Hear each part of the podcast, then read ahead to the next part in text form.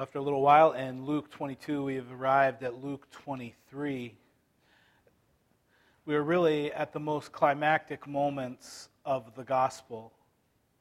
The most climactic moment, not only of Luke's writings here, of Luke's gospel account written for us, but the climactic moment of the gospel itself.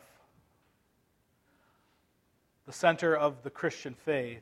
We talk about being gospel centered, Christ centered, cross centered people. Well, now we are at the very pinnacle, the very climax of it.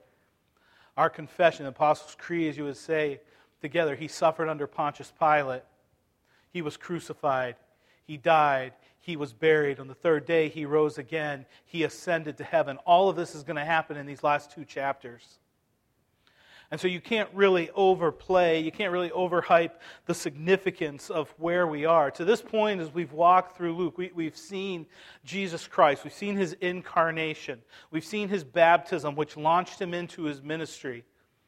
We see as he begins his ministry, he is proclaiming kingdom authority. He is proclaiming kingdom power. He's raising people from the dead. He's also demonstrating kingdom characteristics of humility, of faith, of obedience to the will of God. And he continues in this ministry, all the while proclaiming and serving as the true and the better prophet, better than Moses. He is the true and the better prophet, the true and the better priest after the order of Melchizedek, that one who is promised and is to come, the true and the better king, better than David. He will be the fulfillment of that Davidic covenant a king who will rule perfectly forever, a true and better sacrifice, better than the pure and blameless lamb, better than the bull that is brought. All of this now in Jesus Christ is reaching its fulfillment, is finding its yes in these next moments. In the crucifixion, the death, the resurrection of Jesus Christ, and indeed he suffered under Pontius Pilate. He died, he was buried, he raised again, he's ascended to the Father. And so, Luke, now, as we are in these final moments, as he is leading to the cross, Luke wants to once again get a few things for us to see clearly. If you remember the purpose statement of Luke, all the way back, the first four verses of Luke, in Luke chapter 1, I'll read it for you. If you want to turn, you can. But Luke chapter 1, 1 through 4 says, Inasmuch as many have undertaken to compile a narrative of the things that have been accomplished among us, just as those who from the beginning were eyewitnesses and ministers of the word have delivered them to us, it seemed good to me also, having followed all things closely for some time past, to write an orderly account for you, most excellent Theophilus then in verse 4 that you may have certainty concerning the things that you have been taught. Luke, the gospel of certainty. And now, as we come to the most significant moment, Luke wants us to be certain of a few things. Because if we have it wrong, if we get the cross wrong, then we are of all people hopeless. if your faith isn't resting squarely in the accomplishments historically that took place, theologically, what that means, in fulfillment of all of Scripture, if it's not resting squarely there, then there is no certainty and assurance in your faith. And so he wants to make certain four things for us this morning as we approach the cross of Christ. First, he wants to make certain that we know this Jesus is innocent. Secondly, that Jesus is rejected. Thirdly, that Jesus' suffering and death is substitutionary. And finally, that Jesus is fulfilling the will of God. Now, I'll go ahead and tell you up front. We'll, we'll spend more time on the first one. Jesus is innocent, so don't get nervous if it feels like the first point's taking a bit of time.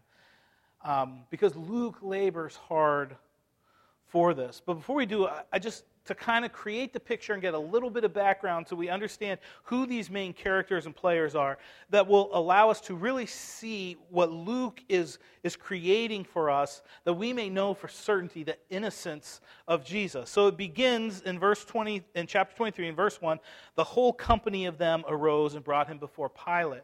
You remember Jesus taken in the garden? He's brought in. He spends the night in the quarters. They bring him across the courtyard. That's when he catches eyes with Peter after Peter's denied him. And they bring him to this council. If you look back the previous chapter in verse 66, says, When day came, the assembly of the elders of the people gathered together, both chief priests and the scribes. And they led him away to their council.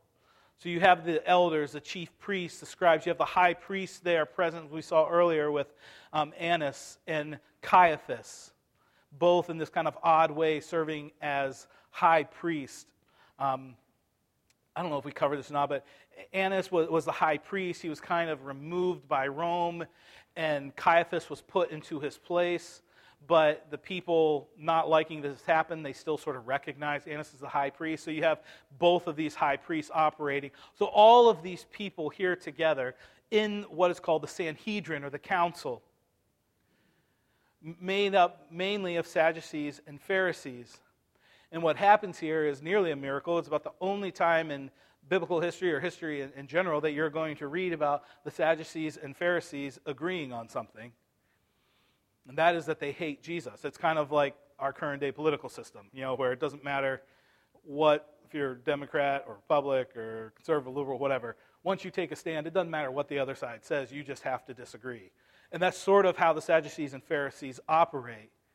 And yet here they're finding common ground. And so they decide Jesus is a heretic, he needs to die. They probably would have put him to death themselves, but you remember they're a client state of Rome. And so while they have some political freedom and religious freedom, they, Rome alone has the power to put someone to death. And so their only uh, course of action is let's take this one to Pilate. So they bring him to Pilate. A little background on Herod and Pilate. Herod is um, Herod Antipas, if you remember him from earlier he is a tetrarch of the area of Galilee. All that means is, is he, he's kind of, he's almost like a puppet put o- over this area to sort of watch over this client state. His power comes in his name and his heritage. He's the son of Herod the Great. But in all actuality, he doesn't have a ton of, of power outside of just being a puppet for Rome and he's over Galilee. We were introduced to him with John the Baptist. You remember John the Baptist is preaching against him because he wants to marry Herodias, who happens to be his niece. Really messed up situation. He uh, throws John the Baptist into prison, into a dungeon, because he is taking a stance against him marrying Herodias. And yet, in that time, there's this odd friendship relationship that develops, if you look at Mark 6, between John the Baptist and Herod, where Herod fears John the Baptist because there's this aura about him. He's such a straight talking prophet that there, there's something about him he fears. And while he can't stand what he's saying, he also says that he enjoys hearing him talk. That's how Mark 6 puts it. Probably he's used to all of this flattery and lying and deceit around him, and here's someone with an honest word. And so he protects John the Baptist a little bit. Um, you remember the story. Uh, they're having a party. Herodias sends her daughter in she dances, entertains them, and they're so impressed that they grant her one wish. And her mom convinces that wish should be John the Baptist's head on a platter. And so this is Herod, the one who, who killed John the Baptist, who was curious about the things and yet very cruel. Pilate, on the other hand, is a prefect in the area of Judea. So he actually wields more significant power in reality than Herod would. He would have pretty much total military control and power of taxation in, in the area of Judea. In fact, you read secular history, and there's an account where there is money that is being gathered by the Sanhedrin for temple improvements and things like that, and he throws a tax on it and basically takes it all for himself and his purposes. So there's not a great relationship there between the Sanhedrin and Pilate. So this is is kind of the culture that we are in. This Herod, kind of a puppet guy who cruel, curious about things. Lord Pilate, who was sort of that politician moving forward, doesn't want to really offend the crowds or, or offend Rome, and so he's moving forward. And so Jesus is brought in in the middle of, of this scenario. And these will be the major players leading to the crucifixion of Jesus Christ. So they bring Pilate, and so they bring Jesus before Pilate, and they make this indictment in verse 2. You see it. And they began to accuse him, saying, We found this man misleading our nation and forbidding us to give tribute to Caesar, and saying that he himself is Christ, a king. Now, they can't bring him on the charge of blasphemy because Pilate is not going to care about that. So they bring him with these charges that they think is going to get a sympathetic ear from Pilate. One, that he's just an instigator. He's causing problems. He's a, you know, kind of creating this rebellion.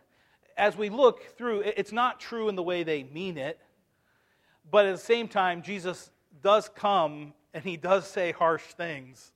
And he says honest things about the leaders, the religious leaders, and he is creating a stir. The next one that he, he won't let them pay taxes to Caesar. That's just an outright lie. We've seen that earlier, where Jesus says, Give to Caesar what is due to Caesar. The third one, you see how they say it. They say that he is a Christ, and they slip it in, a king. It, they're wanting Pilate to think this is some sort of challenge to the authority of Caesar, that there's some sort of political overthrowing type challenge, which again is, untrue. And so they lay these indictments before him. Pilate listens he seems to quickly sniff out that there, this is a lie. There, there's not a whole lot sticking here. But he asks Jesus a question, and he asks it in such a way where there is no right answer. Are, are you the king of the Jews? You know, if he says no, well, he is the king of the Jews. He's not going to say when he's establishing his kingdom that he's not. But if he says yes, he knows that Pilate is going to hear that as I'm a challenge to Caesar. You ever have that happen where you have that question asked in such a way there is no right answer. It would be like, you know, let's say I come to Adam Cronbush and I ask, Do you still sleep through every service? You know, how's he answer it? he can't say, no, well, no, makes it sound like he used to do it all the time. You know, so it's kind of a no win situation. Jesus, as always, remains totally in control of the situation with his response. It's what you say you have said it. Not fighting, not arguing, yet remaining in control of the situation. Pilate finds no guilt. We have kind of this first declaration of Jesus' innocence. There's no guilt in this man. The people don't want any of that, though. And you see there's a transition now from just the, the, the religious leadership wanting Jesus to die to now the crowds seem to be growing. It's just like a day ago that the crowds, the masses, were sympathetic to Jesus and what he was saying. But that's when he looked strong and that's when he had authority and he was putting other people on the defensive. Now he looks really weak. He, he's taken in captivity and they have immediately changed their mind about Jesus. And now the crowds are turning on Jesus. And this is uncomfortable for Pilate because, again, he doesn't want to, you know, make anyone mad. Again, kind of like politicians today, there's no real stance. It's just, you tell me what you want me to say, and then I'll say that. And that's sort of what Pilate is doing. But then he hears one thing about that he's been ministering from Galilee all the way across. And so he goes, Oh, Galilee. Is he from Galilee? Well, if he's from Galilee, then let's send him to Herod. Because Herod is in charge of Galilee. It's Pilate's way of getting out of having to deal with it. He sends him to Herod, and you see Herod's response. Herod's like excited to see him. Again, just this weird sort of guy, it seems like, who's curious. He wants to know, can Jesus do some sign for me? Uh, you know, I think he likes that he's going to be in the middle of the spotlight and all the commotion. It'll be a chance for his name to be kind of in the middle of everything. Jesus, again, remains in control of the situation as he won't answer Herod. He gives him no answer in direct fulfillment of prophecy. Isaiah 53 7. He was oppressed and he was afflicted, yet he opened not his mouth. which leads to the fulfillment of the rest of Isaiah 53, which is the beating and the mockery and the stripes that he is going to then have to face at the hand of Herod in this cruel curiosity. So they make a mockery of him, they beat him, they send him back to Pilate. Pilate now, again, does a more thorough questioning. And again, he makes this declaration. If, as you go down, verse 14, it says, And they said to them, You brought me this man as one who was misleading the people, and after examining him before you, behold, I did not find this man guilty of any of your charges against him. This is the second time he's declared his innocence. Luke is highlighting this. Now he brings in Herod. Neither did Herod find him guilty. We have three declarations now of his innocence this is a weird sort of conclusion to reach. I find him not guilty of anything, so verse 16, I will therefore punish him and release him. You know, I just, I just want to appease him, appease the crowd. So just, I'll put on a show, I'll, you know, we'll punish him, and then let him go. Hopefully, he'll be appeased. But the bloodlust is growing. In verse 18, we see the crowds rise up. And they cry out together, No, away with this man, a, re- a, release for us, Barabbas. In verse 20, Pilate addresses them once again, desiring to release Jesus. Another declaration of his innocence. Verse 22, a third time he said to them, What evil has he done? I have found in him no guilt deserving death. I will therefore punish and release him. Declaration after declaration of his innocence. Luke is laboring hard. He is making the point because he wants you to get this in the gospel of certainty that Jesus is innocent. He is the perfect sacrifice. He is without blemish, he is without spot. He is the one who has been prophesied. He is innocent of every charge laid against him. As you continue through, I think in verse 41, you come and you see the man who is hanging on the cross next to Jesus, and even he says, You know, we deserve to be here, but you don't. You are innocent. Another declaration of his innocence. The first words Luke records after Jesus dies on the cross are the centurions as he looks up and says, Surely this man was innocent six declarations of Jesus' innocence. Luke is building this for us. He is building this theme. It is growing through, and it's doing it for a purpose. We'll see kind of how it comes around. But as he wants you to be fully assured, as he wants you to be certain of the gospel, he wants you to know this that Jesus is not guilty. Jesus is an innocent man going to the cross. Secondly, we see that Jesus is rejected. Again, this is in fulfill, fulfillment. Isaiah 53, a lot of Old Testament scriptures that will speak to the rejection of the Messiah, the one who is coming. There's an odd thing that happens in verse 12. I, would never noticed it before. I don't know if you noticed it as Adam was reading, but in verse 12 it says, And Herod and Pilate became friends with each other that very day. For, for before this, they had been at enmity with each other kind of an odd note. And then as you look back, you begin to see this rejection of Jesus is going to start including everybody. And you see these odd relationships developing. It starts with Judas, that Judas becomes a partner, a, a, fellow conspirator with the religious elite who are standing against Jesus. So one of Jesus' own disciples with the re- religious elite.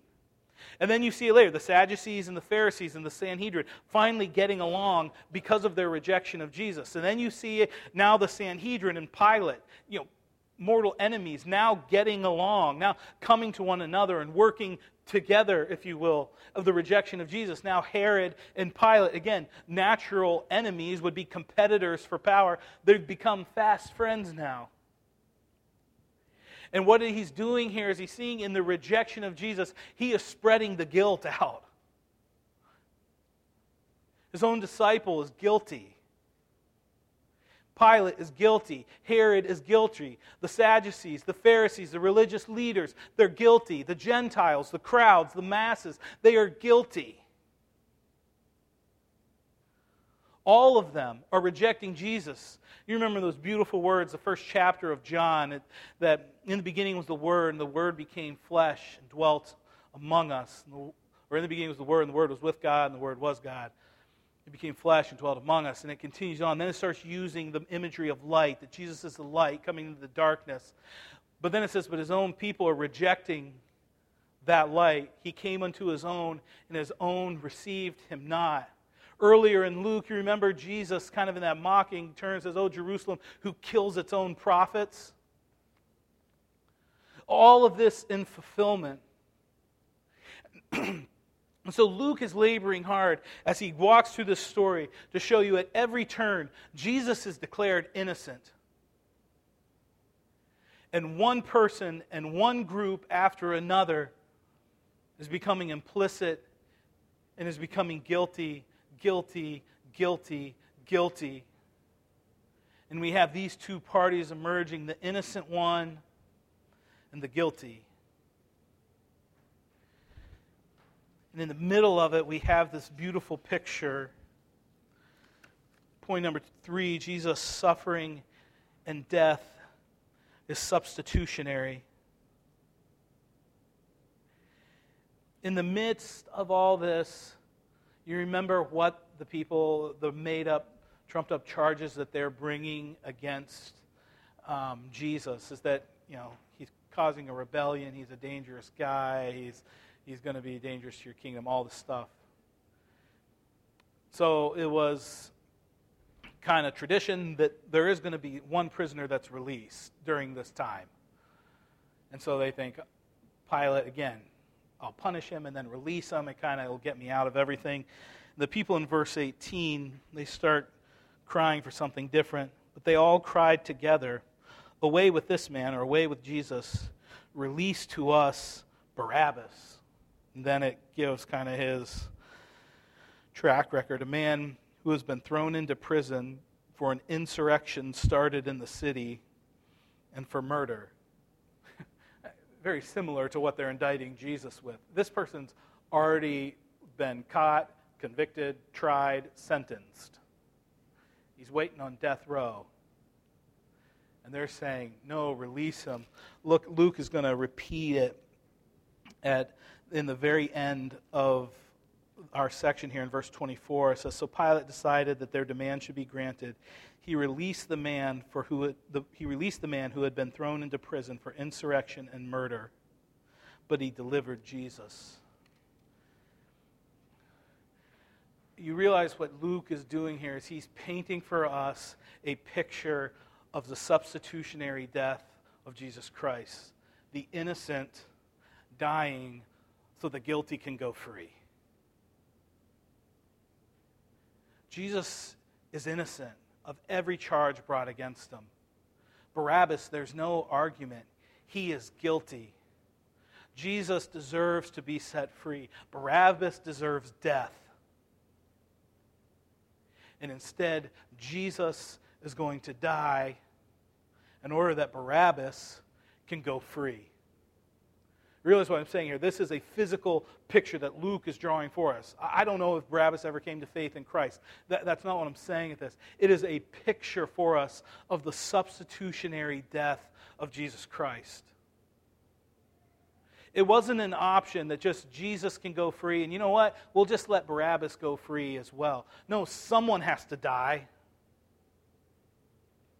Only one person can be released, only one person can go free Jesus' suffering and his death takes place as an innocent one in place of the guilty. This is every single one of our testimony. We should be reading this and putting our minds, putting ourselves in the place of Barabbas. None of us deserve to go free. We deserve death. We deserve bondage to sin because of our sin unto death. Jesus Christ, it's established. He's innocent. Not just because Luke, two men, Herod, Pilate, who don't like Jesus and have nothing, no stake in the game, have said he is innocent. Historically, theologically, it's fact. And yet, he is the one that is going to suffer and die. He is going to become sin who knew no sin, in order that we may be called the righteousness of God. You have to get this part of the cross right. There's attack on broad evangelicalism on the atonement of Christ, the substitu- substitutionary atonement of Christ. A popular writer has, cos- has called it cosmic child abuse, that God would send Jesus to the cross. That doesn't understand the severity of sin, it doesn't understand the magnificence of God's love. It doesn't understand the plan of God, the sovereignty of God accomplished in Christ. In order for you to go free, Jesus couldn't go free. In order for you to be declared not guilty, Jesus had to live innocently, perfectly, not guilty, and then die for your sin. He suffered, He bore your stripes. This should create in us humility and hope. Humility that this is what it took to cover our sin. Hope in that Jesus indeed is innocent, the perfect, once for all sacrifice. And you realize what Jesus then bore. He became sin for you. And in becoming sin, he experienced the experience of the damned for you. That weird little phrase in the Apostles' Creed, he descended into hell. That's, that's what it's referring to there. It's that idea of Jesus hanging on the cross and screaming, My God, my God, why have you forsaken me? So R.C. Sproul calls the cry of the damned. He's going to hell. He's experiencing he experiencing God the Father forsaking him in order that you might never know what it's like for God to forsake you. And Jesus lived perfectly before the Father, and he loved him perfectly, and he walked this earth and experienced suffering perfectly. And all of that is accounted to us because Jesus became sin for us, experience the wrath of God. This is the picture of Barabbas and Jesus, this exchange, this substitutionary atonement. It's a physical picture of the spiritual reality that's going to take place in the cross. We'll see it later in the chapter as Jesus hangs on the cross and he cries out, Jesus or God, my Father, forgive them, for they know not what they do. Or think of this as he hangs on the cross and a guilty thief hangs on the cross next to him. And the man declares Jesus to be Jesus, the innocent one. And you know Jesus' words to him? Today you will be with me in paradise. Now, this man's experiencing some suffering as he hangs on the cross. He's being physically tormented. But in the moment, you understand what's happening? Jesus, as he hangs on the cross, is absorbing, is shielding this thief hanging by him from the wrath of God. So as Jesus hangs there and he experiences and cries out, God is forsaking me because I am ugly sin, God now is looking on this thief next to him as his innocent child. That's the theology of the substitutionary death and atonement, the work taking place on the cross. And Luke is laboring hard that you would be certain of this Jesus is innocent. There's no one else in this scenario who's innocent. They're all guilty. And that is why Jesus is dying to be a sin bearer that you might know grace, that you might know the presence of God, that you might know mercy, that you might be called, as we said even in our catechism this morning, a child, a son of God.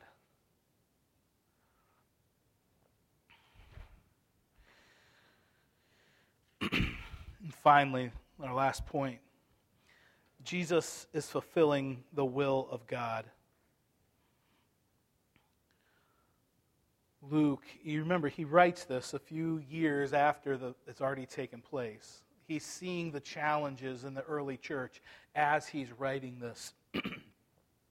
this is what he wants you to be certain about when faith is being shaken, when there's attack upon your faith. Remember this Jesus is innocent.